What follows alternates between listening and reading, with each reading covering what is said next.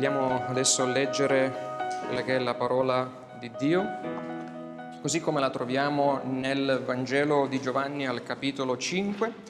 Leggeremo quest'oggi dal verso 17 al verso 30. Giovanni capitolo 5 versi 17 a 30. Gesù rispose loro, il Padre mio opera fino ad ora e anch'io opero. Per questo i giudei più che mai cercano di ucciderlo perché non soltanto violava il sabato, ma chiamava Dio suo Padre facendosi uguale a Dio. Gesù quindi rispose e disse loro, in verità, in verità vi dico che il figlio non può da se stesso fare alcuna cosa se non ciò che vede fare dal Padre, perché le cose che il Padre fa, anche il figlio le fa ugualmente, perché il Padre ama il figlio e gli mostra tutto quello che egli fa e gli mostrerà opere maggiori di queste affinché ne restiate meravigliati. Infatti, come il Padre risuscita i morti e li vivifica, così anche il Figlio vivifica chi vuole. Inoltre il Padre non giudica nessuno, ma ha fatto tutto il giudizio, ha dato, affidato tutto il giudizio al Figlio, affinché tutti onorino il Figlio come onorano il Padre. Chi non onora il Figlio non onora il Padre che lo ha mandato. In verità, in verità vi dico, chi ascolta la mia parola e crede a colui che mi ha mandato ha vita eterna e non viene in giudizio, ma è passato dalla morte alla vita. In verità, in verità vi dico, l'ora viene, anzi è già venuta, che i morti udranno la voce del Figlio di Dio e quelli che l'avranno udito vivranno. Perché come il Padre ha vita in se stesso, così ha dato anche al Figlio di avere vita in se stesso e gli ha dato autorità di giudicare perché è, figlio, è il figlio dell'uomo. Non vi meravigliate di questo perché l'ora viene in cui tutti quelli che sono nelle tombe udranno la sua voce e ne verranno fuori, quelli che avranno operato bene in resurrezione di vita, quelli che hanno operato male in resurrezione di giudizio. Io non posso fare nulla da me stesso come odo, giudico e il mio giudizio è giusto perché cerco non la mia propria volontà, ma la volontà di colui che mi ha mandato. Amen. Vogliamo pregare? Padre Santo, ancora in questo istante veniamo davanti a te per chiedere che lo stesso e il medesimo Spirito che ha risuscitato Gesù Cristo dai morti possa darci ora una maggiore e più profonda comprensione delle scritture, affinché scavando nelle sue profondità possiamo essere edificati sempre di più all'immagine di Cristo nostro Signore, nel cui nome ti preghiamo. Amen. Amen. C'è vita dopo la morte? Esiste veramente il paradiso dei buoni e l'inferno dei cattivi? Queste sono domande che chi più, chi meno, tutti noi ci siamo fatti o magari ci continuiamo a fare. Se siamo nati una cosa è certa, se siamo nati, l'altra cosa certa è che moriremo. I sondaggi condotti riguardo alla possibile esistenza di un al di là, di una vita oltre la morte, mostrano che c'è tanta confusione tra la gente. In molti credono che la vita non finisca con la morte del corpo. Alcune religioni, ad esempio, insegnano l'idea di una reincarnazione dell'anima in un altro corpo, sia esso un corpo umano che magari anche un corpo animale. Uno studio americano ha indagato sulle esperienze di premorte avute da persone sopravvissute ad un attacco cardiaco dopo essere state dichiarate clinicamente morte e poi sono tornate in vita. Gli scienziati hanno intervistato i soggetti che hanno spiegato nel dettaglio le sensazioni provate mentre stavano per lasciare questo mondo. Alcuni sopravvissuti all'infarto hanno infatti dato testimonianze comuni, dichiarando di essere rimasti coscienti rispetto a ciò che accadeva intorno a loro. Cioè vedevano, dicevano alcuni, il loro corpo morto e quest'anima che si staccava dal corpo. Dunque sembra che anche la scienza mostri una certa apertura all'idea che la vita continua dopo la morte fisica. Come sapete la settimana scorsa abbiamo visto che la guarigione del paralitico di Bethesda operata dal Signore Gesù punta in realtà all'evento più profondo della risurrezione del peccatore a vita eterna. Il Messia promesso è infatti venuto non solo per guarire l'uomo esteriore, lo abbiamo visto questo la settimana scorsa, dal decadimento scatenato dal peccato, ma Cristo è soprattutto venuto per compiere quelle che, come dice lui al verso 20, delle opere maggiori, del, cioè mu, maggiori del mutare semplicemente l'acqua in vino e del ridare una vita ai malati. Egli è venuto per operare la salvezza del peccatore, liberando la sua anima morte, dalla morte spirituale, in vista del riposo eterno, ma è anche venuto per giudicare, è anche venuto per condannare, purtroppo, sì, per condannare eternamente gli increduli. Nei versi odierni Giovanni ci presenta l'autotestimonianza di Gesù Cristo che giustifica davanti ai giudei, lui si giustifica davanti ai giudei dicendo perché io faccio queste cose? Voi mi accusate, ma io adesso vi dico perché faccio queste opere potenti. E lui dichiara la sua uguaglianza con il Padre, e questo è il nostro primo punto, poi dichiara la sua autorità nel dare la vita eterna, il nostro secondo punto, e il terzo punto che vivremo, lui dichiara la sua autorità nel giudicare gli increduli eternamente. Dice sono venuto per fare queste cose e sono venuto perché io sono uno con il Padre. Nelle nostre traduzioni in italiano il verso 17 comincia con le parole Gesù rispose, ma il corrispondente verbo eh, impiegato da Giovanni nel testo greco non allude ad una semplice risposta che Gesù sta dando ai suoi astanti, ai suoi accusatori, ma quello impiegato da Giovanni è un verbo dall'uso abbastanza raro, speciale, particolare, impiegato principalmente nel contesto di processi giudiziari, nelle aule dei tribunali, quando l'accusato fornisce una difesa formale contro le accuse ricevute. Gesù sta dunque presentando la sua formale risposta davanti alle autorità giudaiche che lo accusano di essere degno di morte per aver operato nel giorno di sabato in virtù della sua uguaglianza con il Padre, che dice Gesù opera sino ad ora, cioè non si è fermato. Insistendo sulla perfetta quanto unica comunione tra padre e figlio, l'Evangelista sin dai primi versi del suo Evangelo, se ricordate, afferma questa uguaglianza, l'uguaglianza di Gesù di Nazareth a Dio definendo il Signore come l'unigenito di Dio che è nel, è nel, seno del Padre, verso 18 del capitolo 1. E con le parole il Padre mio opera fino ad ora e anch'io opero, Gesù sta ricordando alle autorità ebraiche che il riposo sabbatico non fu dato per essere un peso schiacciante per l'uomo. Ricordate, loro avevano inventato 39 categorie di lavori vietati nel giorno di sabato. Non devi fare questo, non devi fare quello. Ma il sabato è stato dato per dirigere il nostro sguardo al vero riposo eterno, quello escatologico, cioè quello dell'era a venire che noi stiamo aspettando.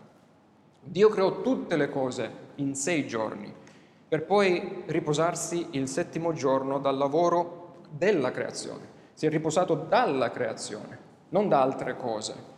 Così facendo Dio pose l'uomo di fronte a un paradigma Lavora sei giorni, Adamo ed Eva, compiendo la tua vocazione nelle faccende di questa vita terrena, ma vivi il settimo giorno, il giorno del santo riposo, per dedicarti tu e tutta la tua casa alle cose spirituali e per pregustare già in questa creazione che è temporanea, come abbiamo visto abbiamo una fine, abbiamo un inizio e abbiamo una fine, questa temporanea creazione, già gustare già adesso il riposo eterno o stille di riposo eterno, che, quel riposo che spetta ai credenti nella creazione nuova, nella vita eterna a venire. Ecco il significato del sabato.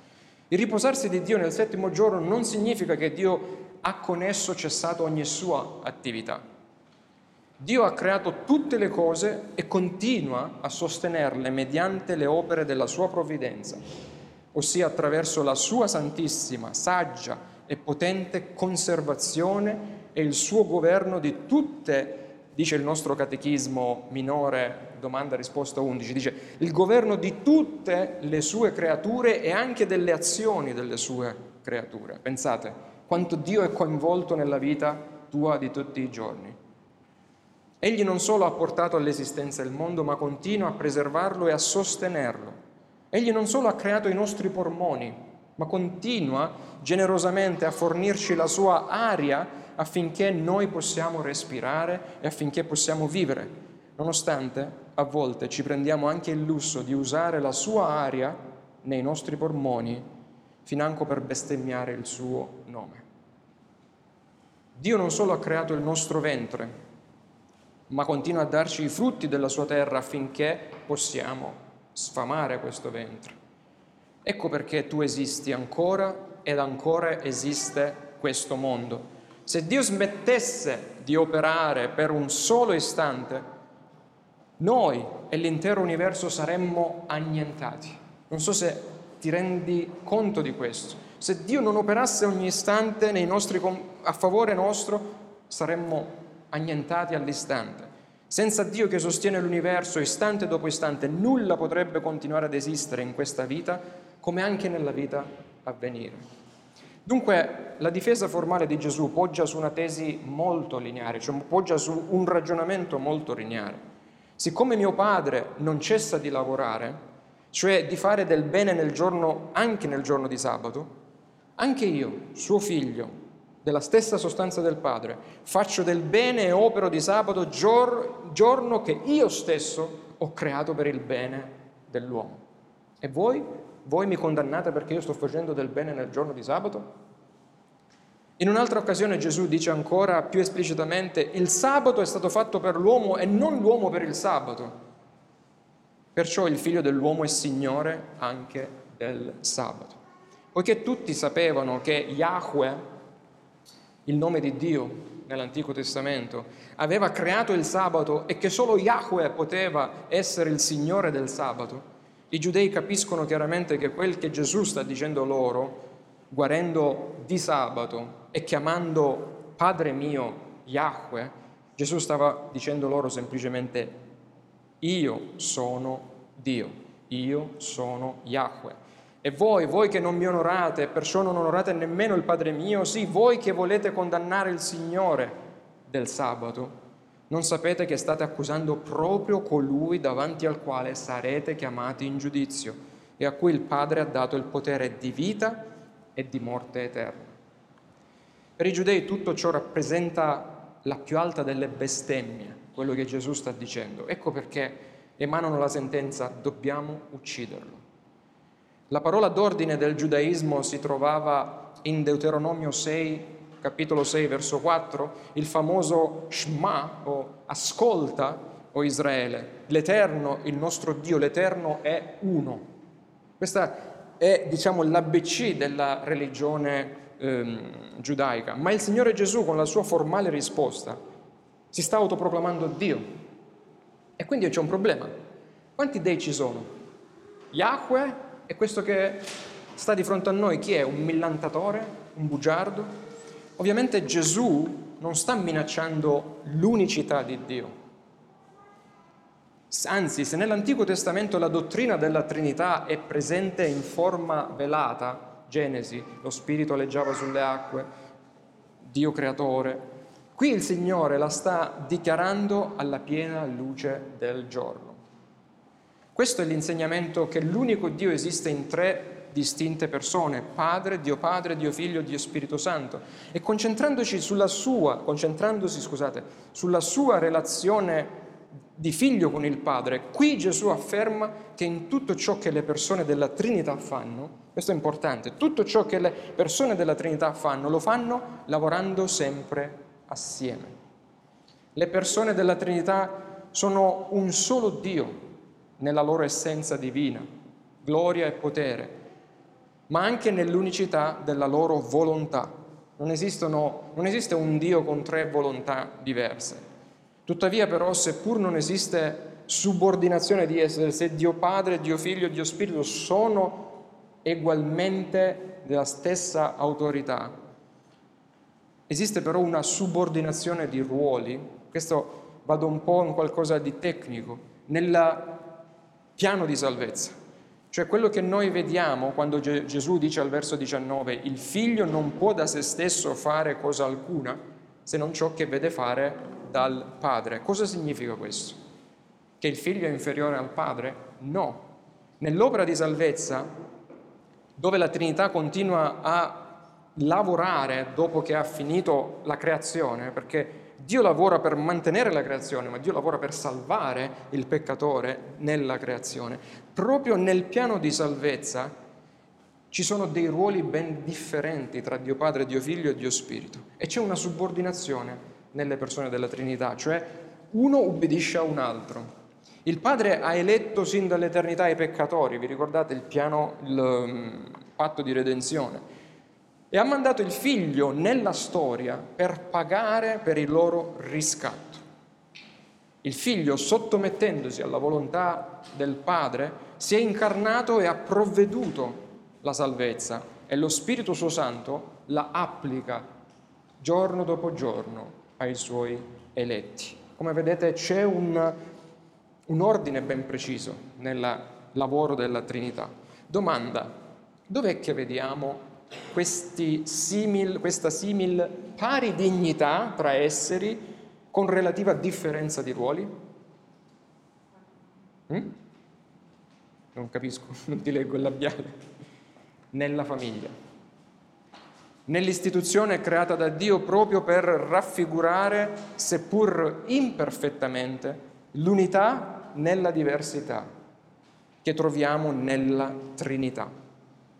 Marito e moglie hanno la stessa dignità, ma ricoprono ruoli complementari tra di loro. La moglie nel Signore, dice Paolo, è sottomessa al marito che prende la guida.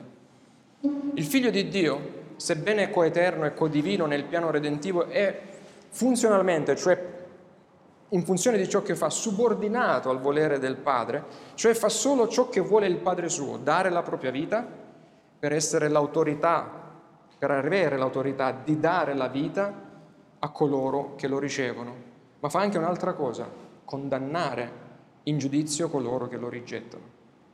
In poche parole Gesù sta, ci sta dicendo che la mente di Gesù Cristo è la mente di Dio, non c'è contrasto.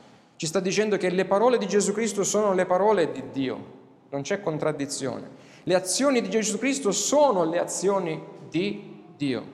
Questo ci incoraggia non poco, fratelli e sorelle, poiché ci assicura che non vi è alcuna volontà contrastante all'interno della Trinità. La Trinità non è schizofrenica, uno dice A, l'altro dice B, l'altro fa C.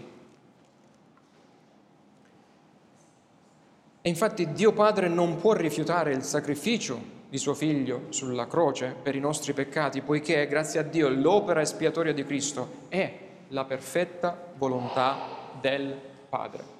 Dunque la volontà di Gesù e quella del Padre sono in perfetto accordo e lo vediamo nella loro costante comunione, dice Gesù stesso, in cui al verso 20 leggiamo il Padre ama il Figlio e gli mostra tutto ciò che egli fa. E gli mostrerà, e dice egli mostrerà opere maggiori di quelle già mostrate, cioè Gesù dice io sto per fare cose più grandi di quello di mutare l'acqua in vino. E voi sarete meravigliati. E, prime, e la prima di queste due opere che Gesù menziona è l'autorità data al Padre a Cristo di dare la vita eterna al peccatore. Cioè dice io sono venuto non per mutare acqua e vino e basta, non per guarire gli ammalati, ma per dare la vita eterna ai peccatori. Gesù dichiara infatti come il Padre risuscita i morti e li vivifica, così anche il Figlio vivifica chi vuole. Questo è il miracolo che Gesù compie anche oggi in mezzo a noi e dovunque il suo Vangelo è fedelmente predicato, testimoniato e vissuto. Quando un peccatore ode il Vangelo, cioè quando la parola vivificante di Dio penetra nella profondità dello spirito morto di un peccatore, cosa succede? Così come i tessuti morti del paralitico di Bethesda sono tornati alla vita alla sola parola di Cristo e lui di scatto si è alzato, pensate, come diceva Spurgeon, mi faceva notare un fratello, nel momento in cui Gesù disse alzati, immaginava Spurgeon i tessuti morti ritornare in vita come abbiamo letto in Ezechiele 37. Bene, allo stesso modo il peccatore irrorato dalla potenza della parola di Dio riceve una nuova vita dal figlio di Dio, dalla parola. Cristo Gesù dà la vita eterna perché egli è coeguale al Padre, creatore della vita. Non a caso egli afferma con tono solenne e perentorio, in verità, in verità vi dico, e quando Gesù diceva in verità, in verità vi dico, sto dicendo, qui dico una cosa a cui dovete prestare molta attenzione. In verità, in verità vi dico, chi ascolta la mia parola e crede a colui che mi ha mandato, ha già ricevuto la vita eterna e non viene in giudizio, ma è passato dalla morte spirituale alla vita. Nelle parole del Signore c'è una chiara allusione alla grande profezia messianica di Ezechiele 37 che abbiamo già letto, circa le ossa secche che prendono vita. Al versetto 13 del verso 37 Yahweh afferma, voi conoscerete che io sono il Signore quando aprirò le vostre tombe e vi tirerò fuori dalle vostre tombe, o popolo mio, cioè quando vi farò risorgere spiritualmente. Gesù davanti ai giudei sta rivendicando la sua autorità di aprire le tombe del suo popolo per risuscitare i suoi morti eletti. Intendiamoci, Gesù può impartire la vita eterna a te e a me perché come il Padre ha la vita in se stesso. Così ha dato anche al figlio, dice Gesù, di avere vita in se stesso. La vita eterna è la vita che non finirà mai. Non so se hai percezione di questa grande realtà. Quanto può mai durare la tua vita su questa terra? Quanto? 70 anni? 80 anni? Forse qualcuno arriverà ai 100? Ziccali 100?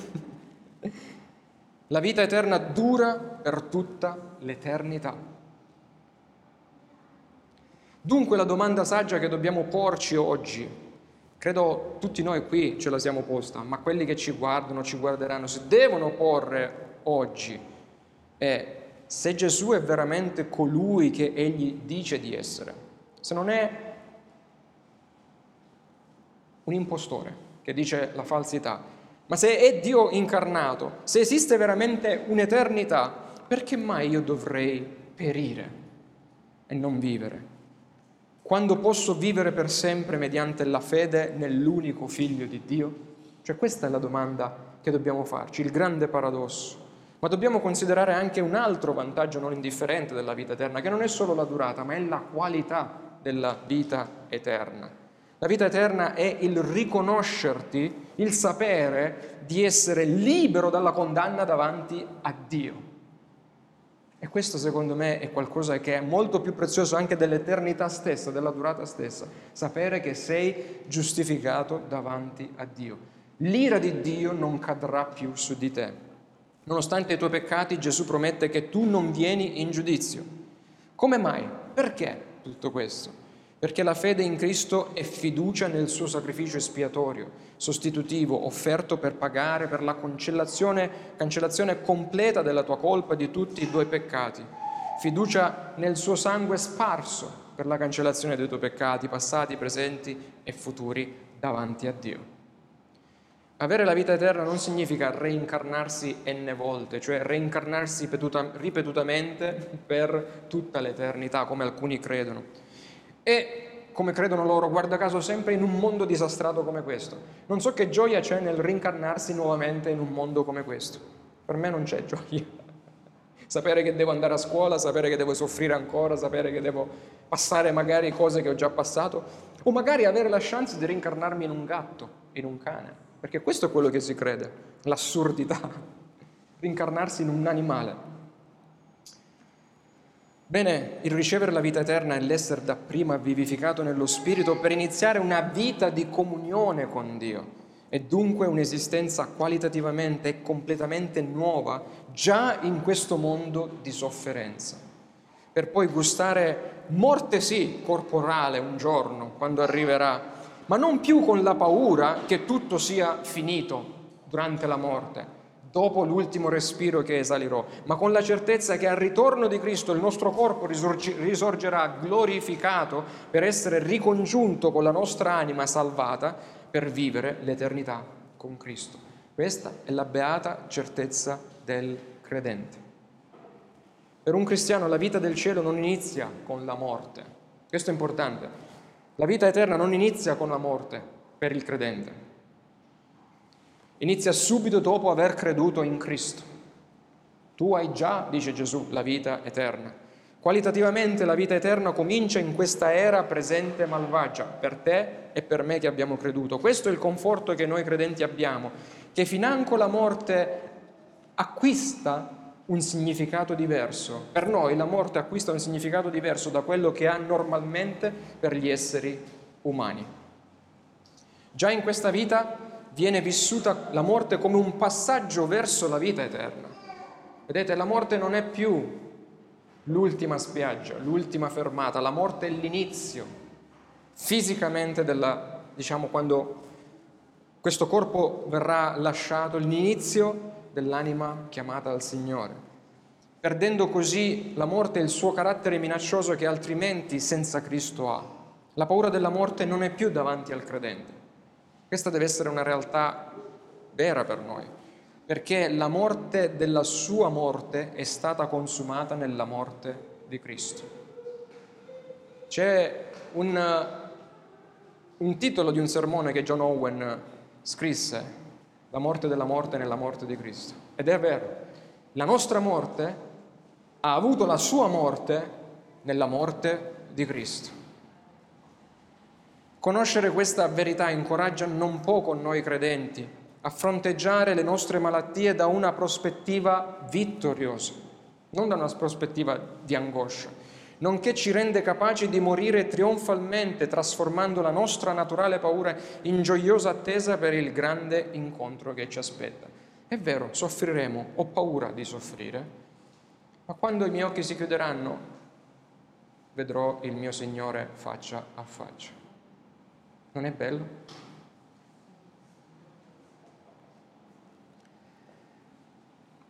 Conoscere questa verità incoraggia, abbiamo detto non poco, i credenti. La morte è una preziosa opportunità per testimoniare il Vangelo stesso, ma anche per dare gloria a Dio, fratelli e sorelle.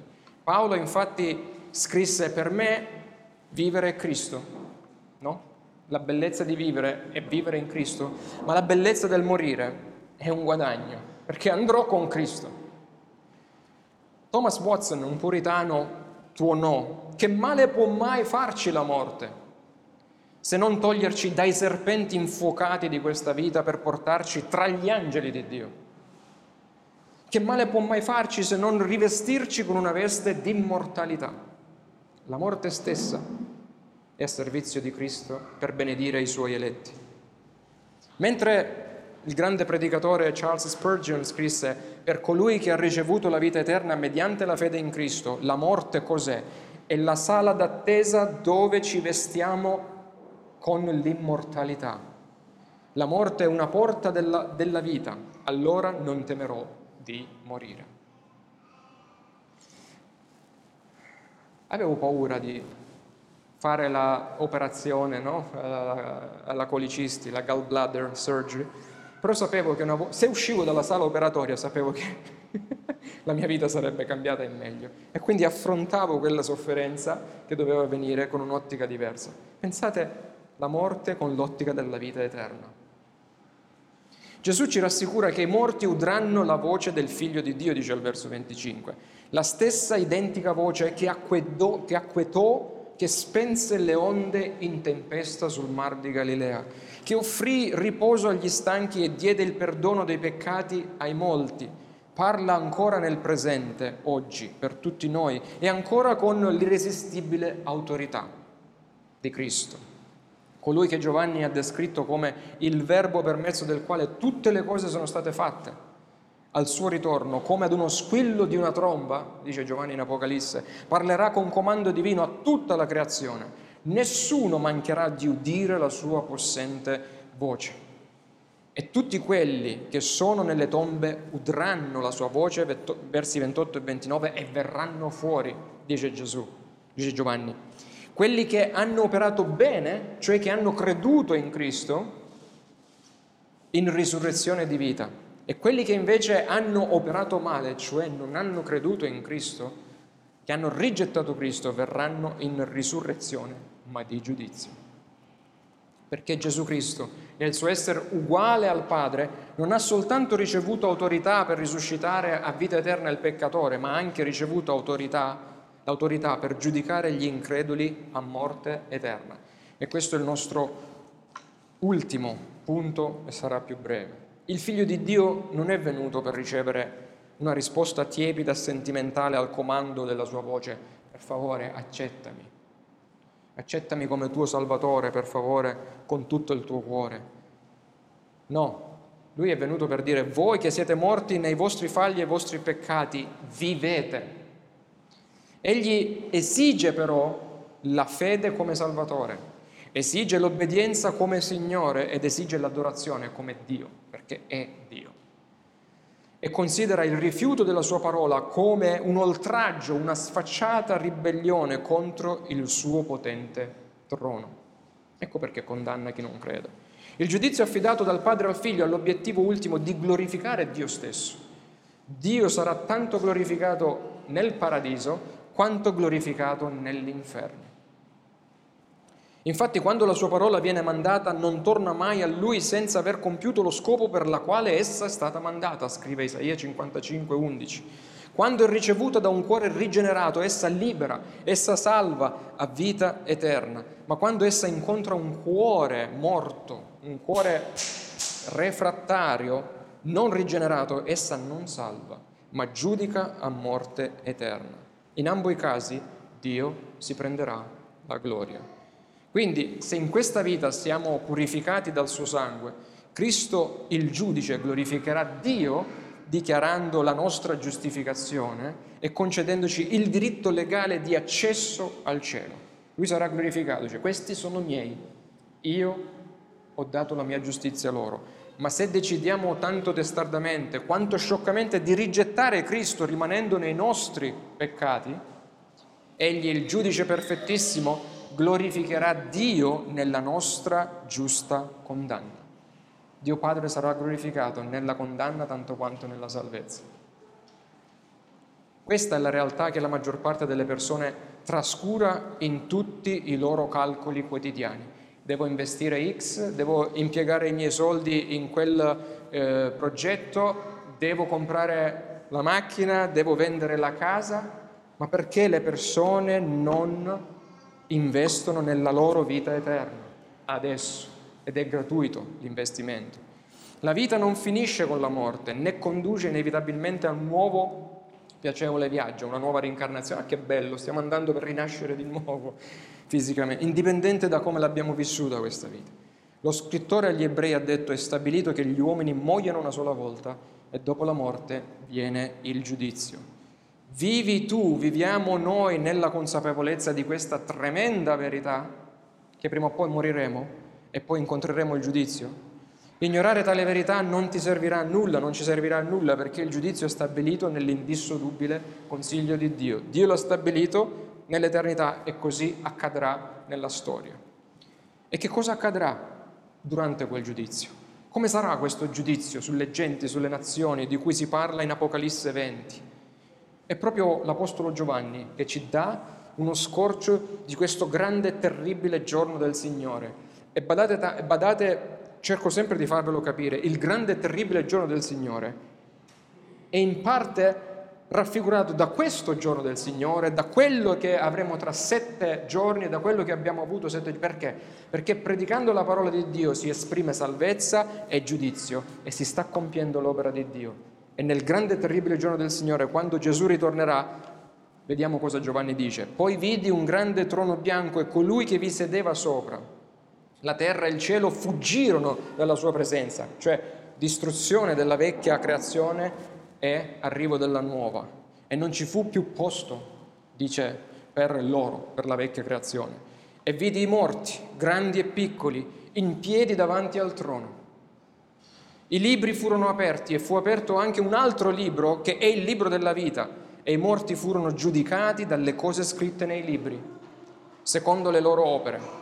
Il mare restituì i morti che erano in esso, la, ma- la morte e l'Ades restituirono i loro morti ed essi furono giudicati ciascuno secondo le proprie opere. Apocalisse 20. Nel giorno del giudizio, in cui ognuno di noi sarà presente insieme a tutto il genere umano, grandi e piccoli, nati e abortiti, saranno presenti. In quel grande e terribile giorno del Signore verranno aperti due tipi di libri, ci dice Giovanni. Il libro della vita, in cui dall'eternità passata sono stati scritti i nomi di coloro che avrebbero creduto in Cristo in virtù dell'elezione e della rigenerazione. Solo questi hanno il permesso di entrare nei nuovi cieli e nella nuova terra. Per loro gli angeli cantano, beati quelli che lavano le loro vesti per aver diritto all'albero della vita, a Cristo mangiare di Cristo, l'albero della vita che noi abbiamo in simbolo qui, per entrare per le porte della città. Il popolo di Cristo non sarà condannato per i suoi tanti peccati, ma sarà riconosciuto non colpevole perché la sua colpa è stata portata da Cristo. Ma per coloro i cui nomi non sono scritti nel libro della vita, un altro libro verrà aperto, nel quale vi si trova una perfetta e puntuale registrazione di tutta la loro vita. Sarà come un grande schermo gigante che proietterà tutta la vita del peccatore. Ogni azione, ogni parola pronunciata, ogni pensiero e desiderio sarà giudicato secondo il perfettissimo standard della santissima legge di Dio. La pena è già stata fissata, il salario del peccato è la morte è nient'altro che la morte eterna, scrive Paolo. Riflettiamoci su. Questa è una prospettiva terribile, dal momento che ognuno di noi vanta una lista piena zeppa di violazioni della legge di Dio. Idolatrie, bestemmie, odio, concupiscenze, furti, divisioni, calunnie, bugie e chi più ne ha, più ne metta. Non c'è nessuno la cui vita possa un, possa sopportare un simile esame, un simile giudizio. Chi tra noi è sufficiente ad un esame del genere, se dovesse essere sottoposto? Per questo Giovanni conclude, se qualcuno non fu trovato, scritto nel libro della vita, fu gettato nello stagno di fuoco e zolfo. Ecco perché la croce di Cristo è l'unico rifugio per l'umanità, tutta, che affronterà questo giudizio. C'è solo un rifugio per evitare questo terribile giudizio che è Cristo. Solo affidando i nostri peccati ora a Cristo, inchiodandoli alla sua croce confidando nel suo sufficiente sacrificio, noi possiamo comparire senza peccato in quel terribile giorno del Signore, con i nostri nomi scritti sul glorioso libro della vita. Carissimi, l'inferno non è un luogo dove coloro che hanno evitato Dio in questa vita possono continuare a ribellarsi in pace. Questo era ciò che i miei amici dicevano quando lavoravo. Farò tanti di quei peccati quando sarò all'inferno. Che Dio possa pure aumentare l'intensità del fuoco, tanto io mi divertirò a peccare con quello, con quello, con quello. Nell'inferno significa l'annientamento delle anime in modo che semplicemente cessino di esistere, come tanti purtroppo insegnano. L'inferno è una barzelletta, piuttosto l'inferno è esperienza reale e cosciente dell'eterno tormento corporeo per tutti coloro che sono condannati da Cristo. Le affermazioni più terrificanti sull'inferno furono proprio, proprio pronunciate da Gesù stesso Gesù lo chiamò una fornace ardente, dove vi sarà pianto e stridor di denti e dove dice il verme che si, che si rigira per l'eternità nella testa dei dannati, dicendo perché ha rifiutato Cristo? Perché ha proprio rifiutato Cristo? Perché ha rifiutato Cristo? Non muore e il fuoco dell'odio verso Dio del peccatore non sarà spento. Credimi, nulla val più di questa vita che il rifugiarsi in Cristo per sfuggire alla nostra giusta condanna all'inferno. La grande realtà di questa vita presente è che noi tutti siamo nati spiritualmente morti, lo abbiamo visto e lo vedremo nel corso dell'esposizione di Giovanni, ma Cristo ci chiama alla vita attraverso la predicazione del suo Vangelo. La buona notizia è oggi che c'è una risurrezione spirituale per tutti coloro che ascoltano la parola di Cristo e credono. Perciò Paolo ha scritto, ecco, ora è il tempo favorevole, il tempo accettevole, eccolo, ora è il giorno della salvezza.